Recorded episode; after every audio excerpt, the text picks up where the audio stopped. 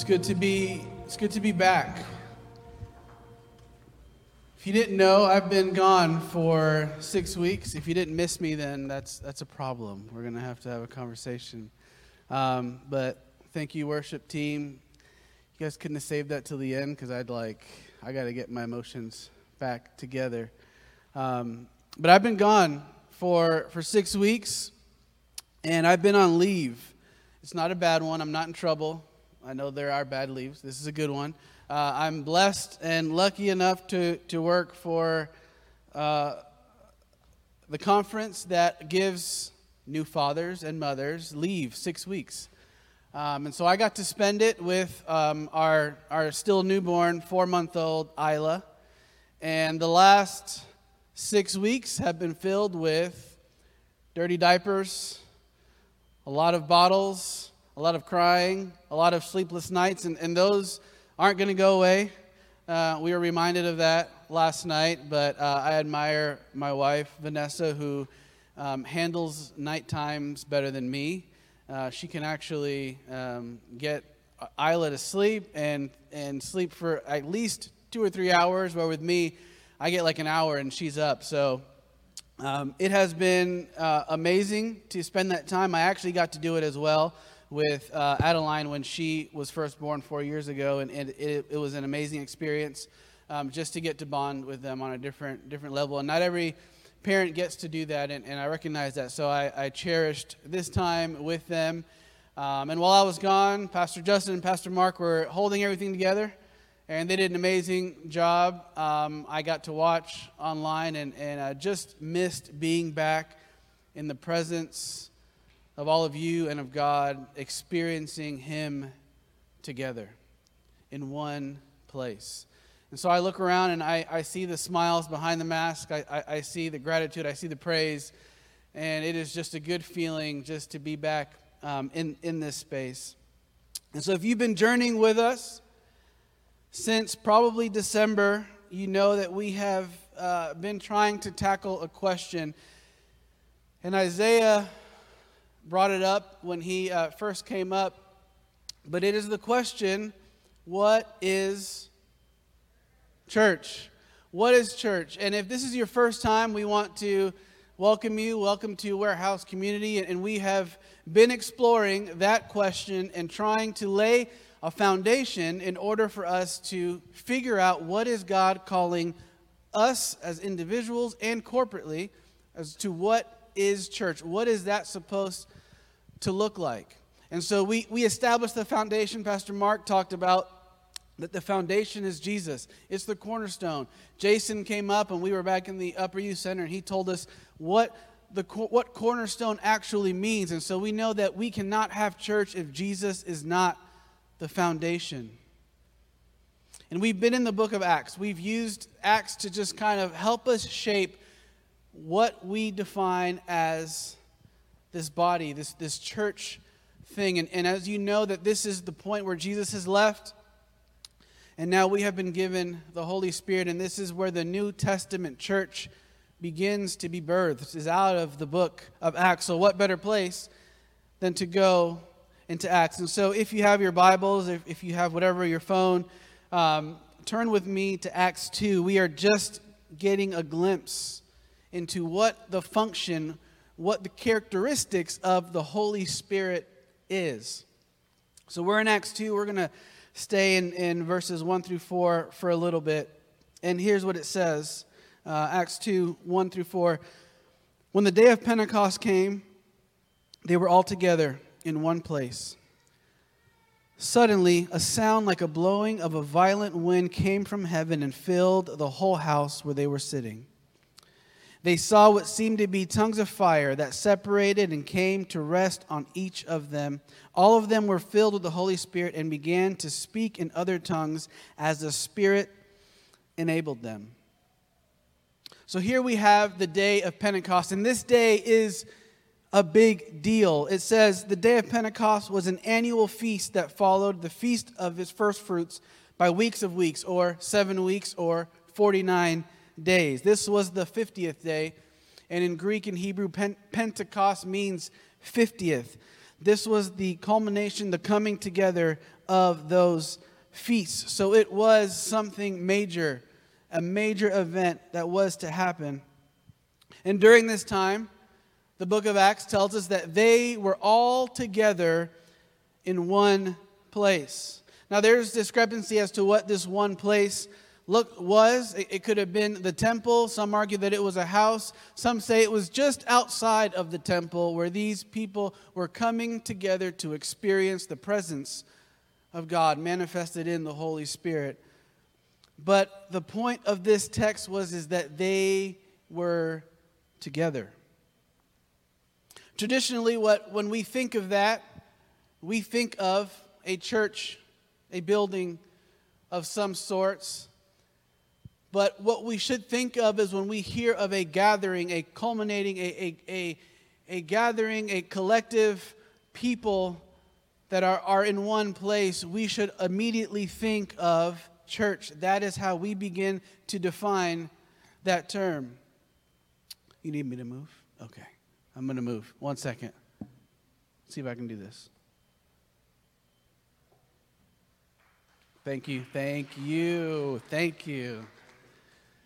I haven't lost my coordination or balance over these six weeks. I still got it. Um, so, this is how we should be defining, and our brain should automatically associate the coming together of people with church. And so, the first question that I have for us today is if we define church as a group of people that come together, then what is the message that we're sending to our community? What are you, as the body, as a piece of that church, what message are you sending to the community at large, across the street, when you go to Starbucks, when you go to work, when you're at home, as a leader in your home? What is, what is your reflection of the church, of the body of Christ? You know, it's been a year since we've been in this pandemic. And about a year ago, we were having this conversation about Upper Room, and we used to meet once a month. And it was, it was exactly that week that everyone was kind of scrambling, churches specifically, as to whether or not they were going to stay open. And it was almost as if every, every church had their eyes on each other. And we're like, okay, the first church that calls it, we're all calling it. And we were asking, I remember speaking to other pastors at other churches, like, are you guys having church? And they're like, I don't know, are you having church? And, and it was just kind of that, I don't know, we, we, we haven't decided. And it was, everyone was waiting till the very last moment. And slowly, that Friday, messages, actually, we called it Thursday, messages began to go out.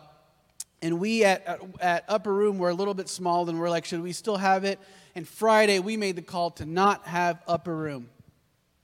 That same day, we actually committed to somehow, some way, still being able to stream it. At the time, we were not streaming.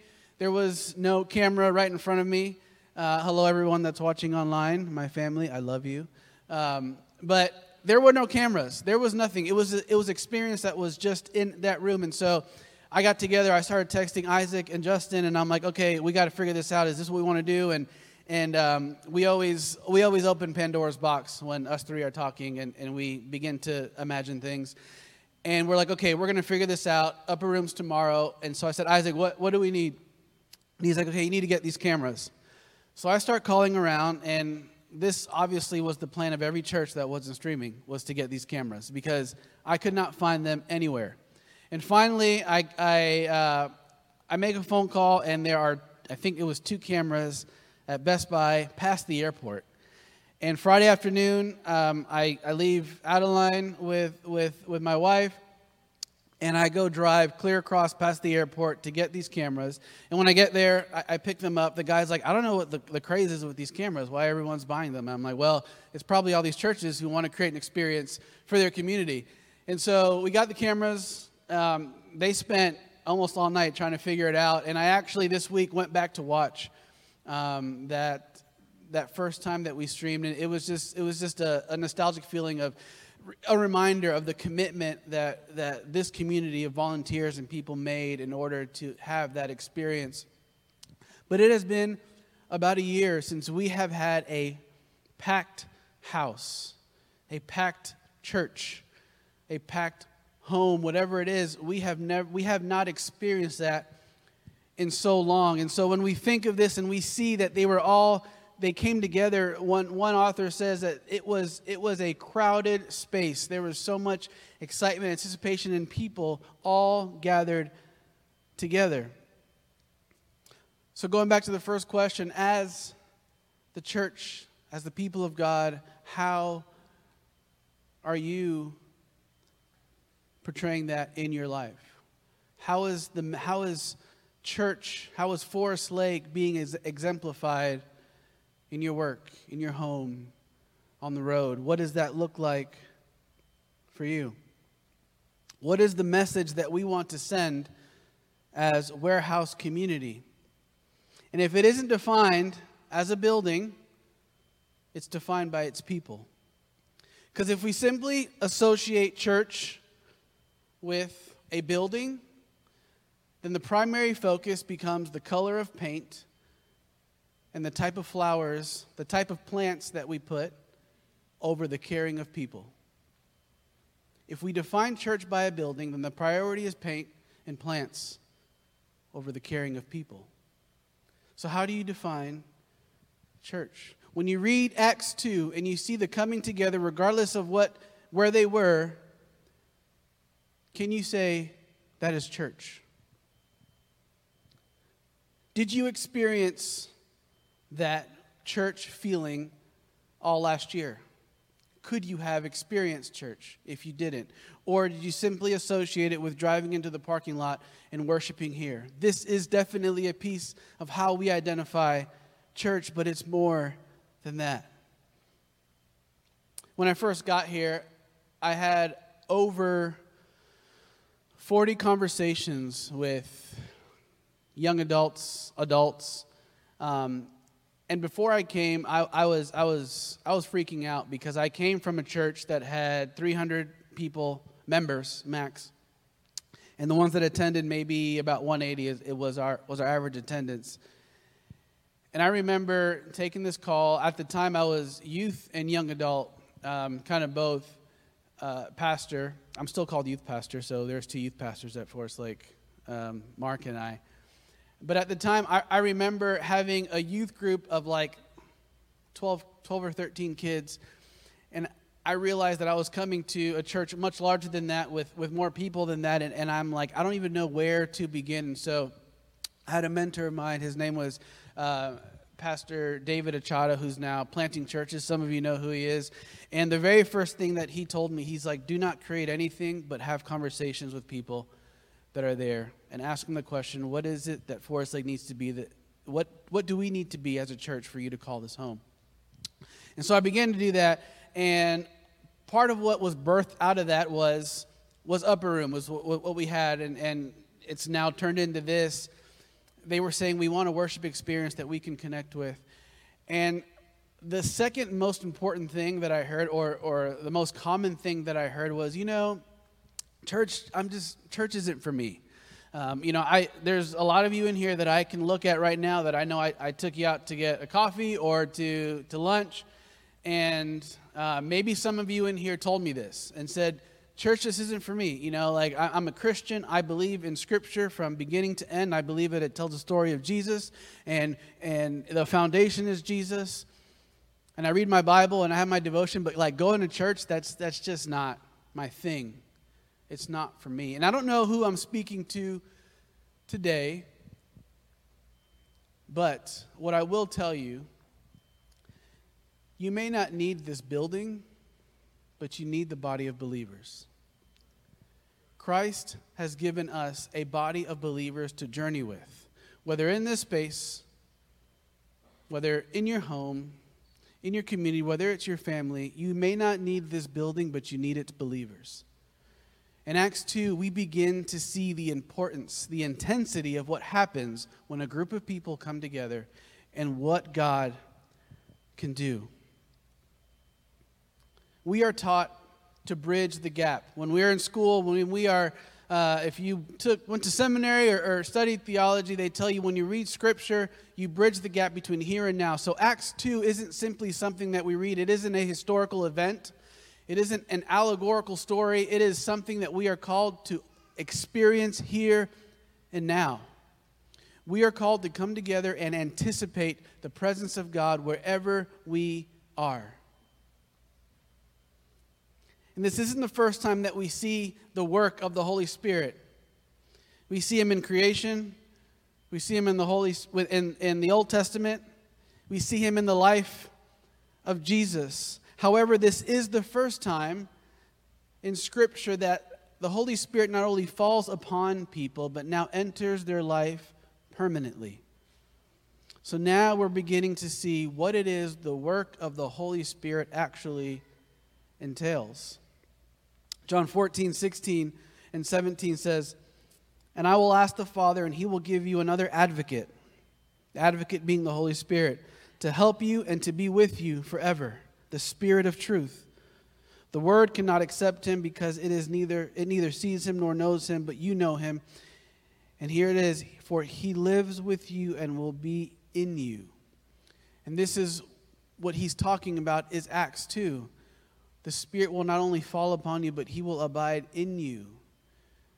When Jesus leaves, the work of the Spirit really begins to take shape. When the people of God come together in anticipation that He is going to grace them with His presence, things happen that go beyond what we could ever comprehend. It goes beyond our wildest imaginations and understanding. And I've said this before, but this is our expectation in this space. Warehouse community, we expect God to do the unimaginable, to shake us and to move us.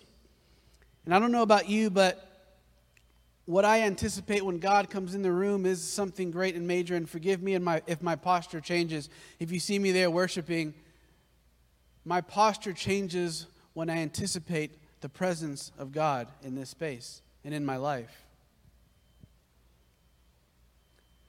Back when the Orlando Magic, you guys, you guys know who they are? Do you remember who they are? They're still a team. They win some games once in a while. I'll turn the TV on sometimes and they're playing, and I'm like, you know what? I'm gonna like, I'm gonna commit to watching the game.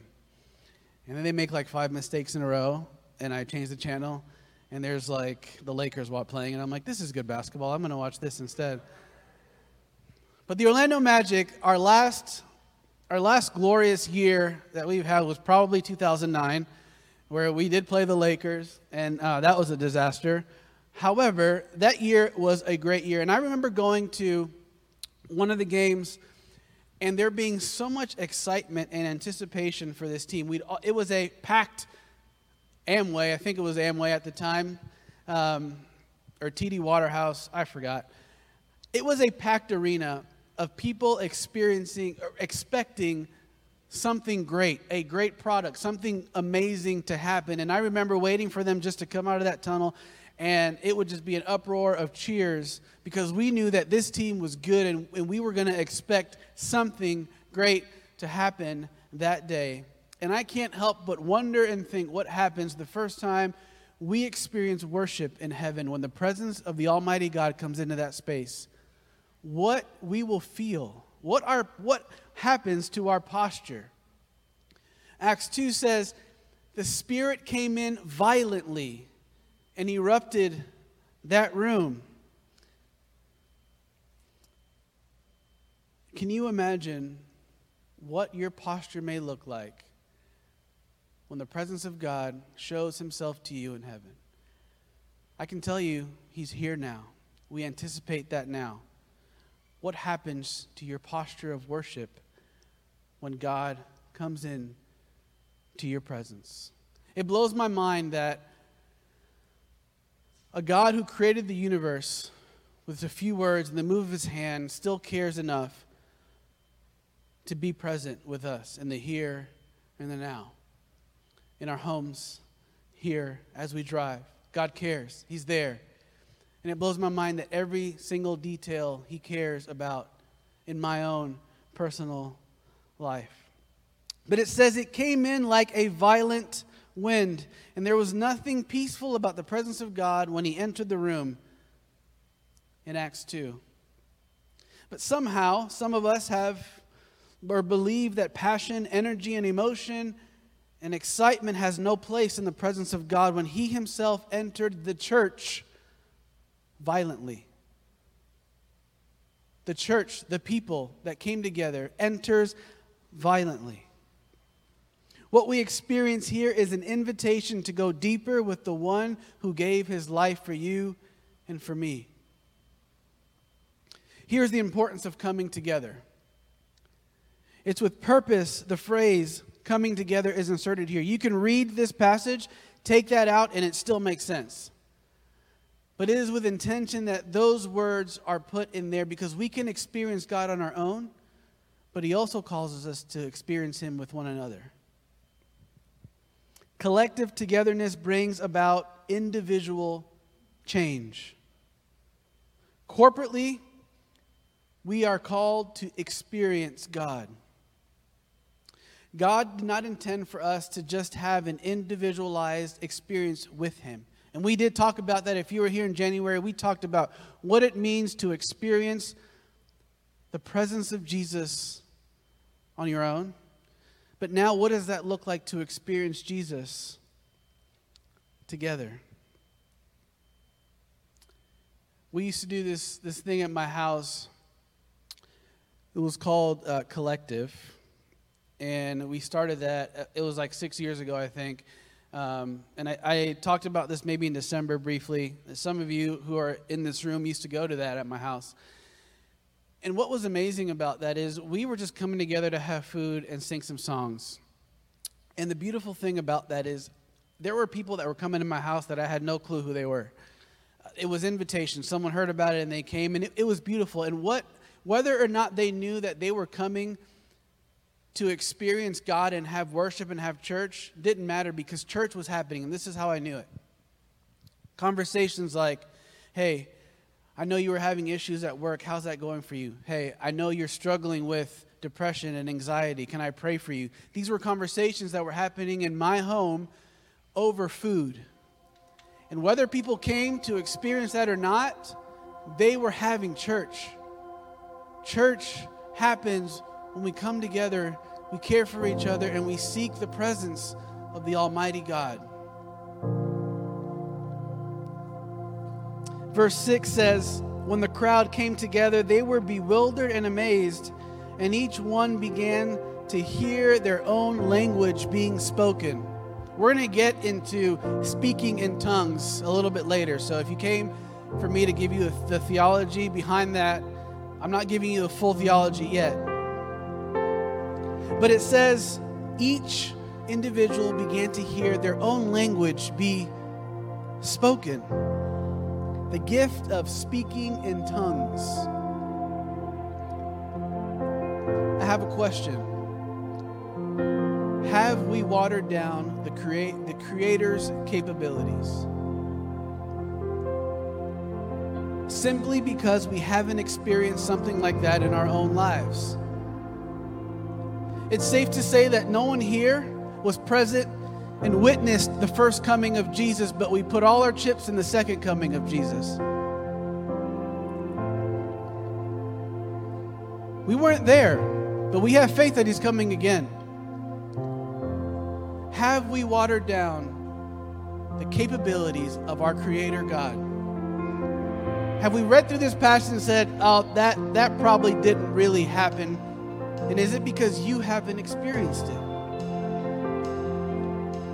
Have we come to a place where we sing of a God of miracles but expect the mediocre?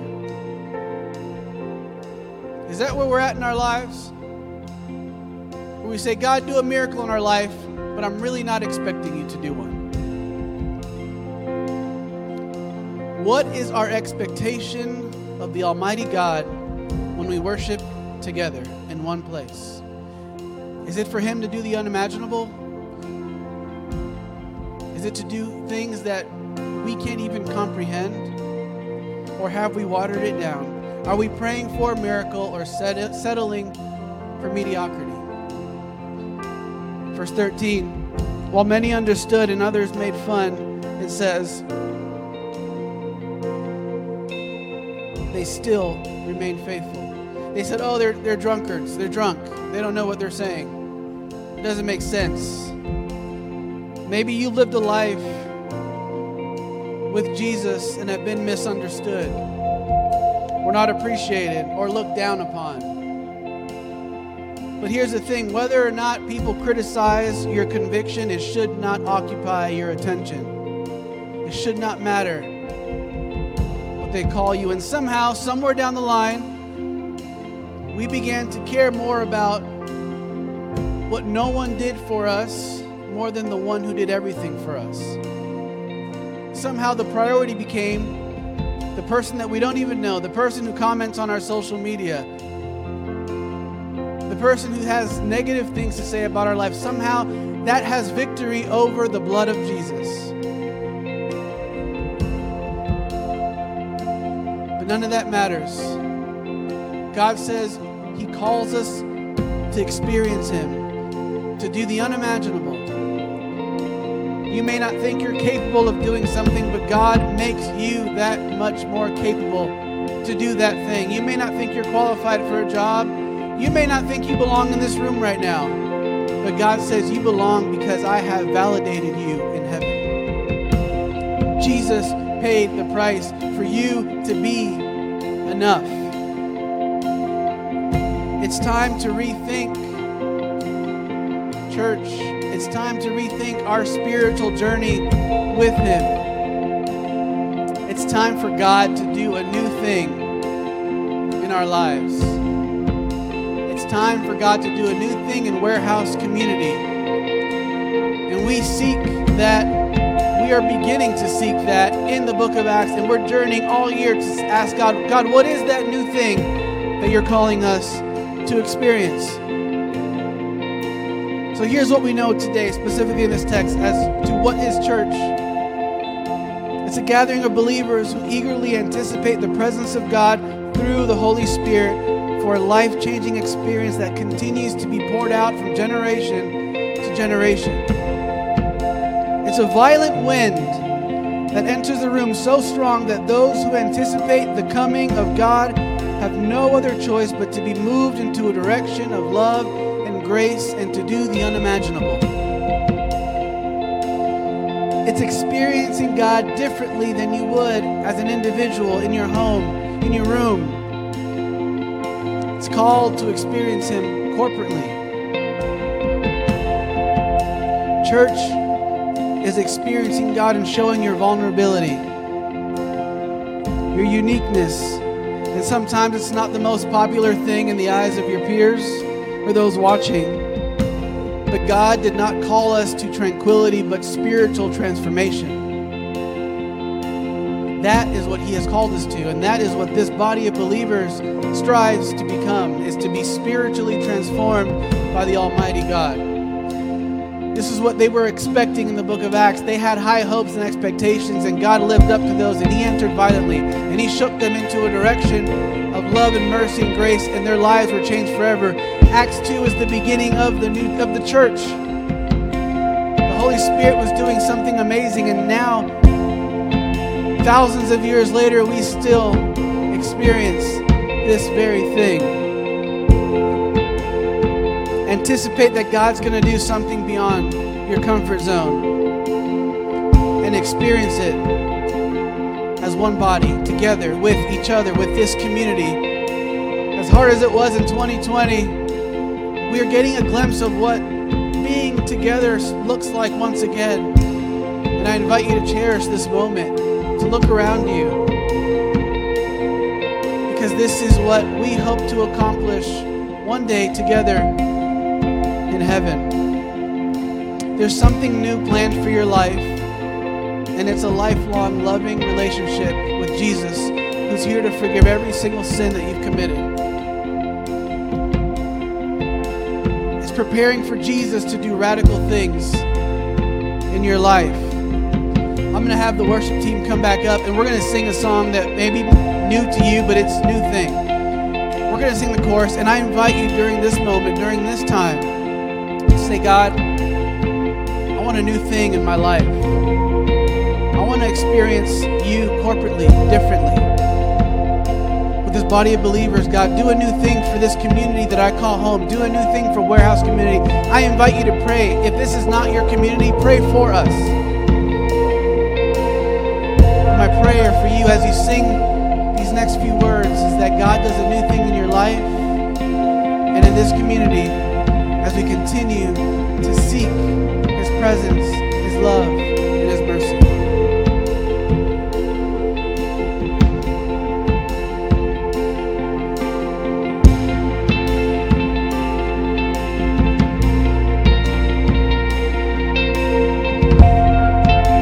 Let's sing this together. Jesus, you're not done. Cause Jesus, you're not done doing a new thing. You're doing a new thing. For all I've seen, I still believe. You're doing a new thing. You're doing a new thing. Jesus, you're Jesus, you're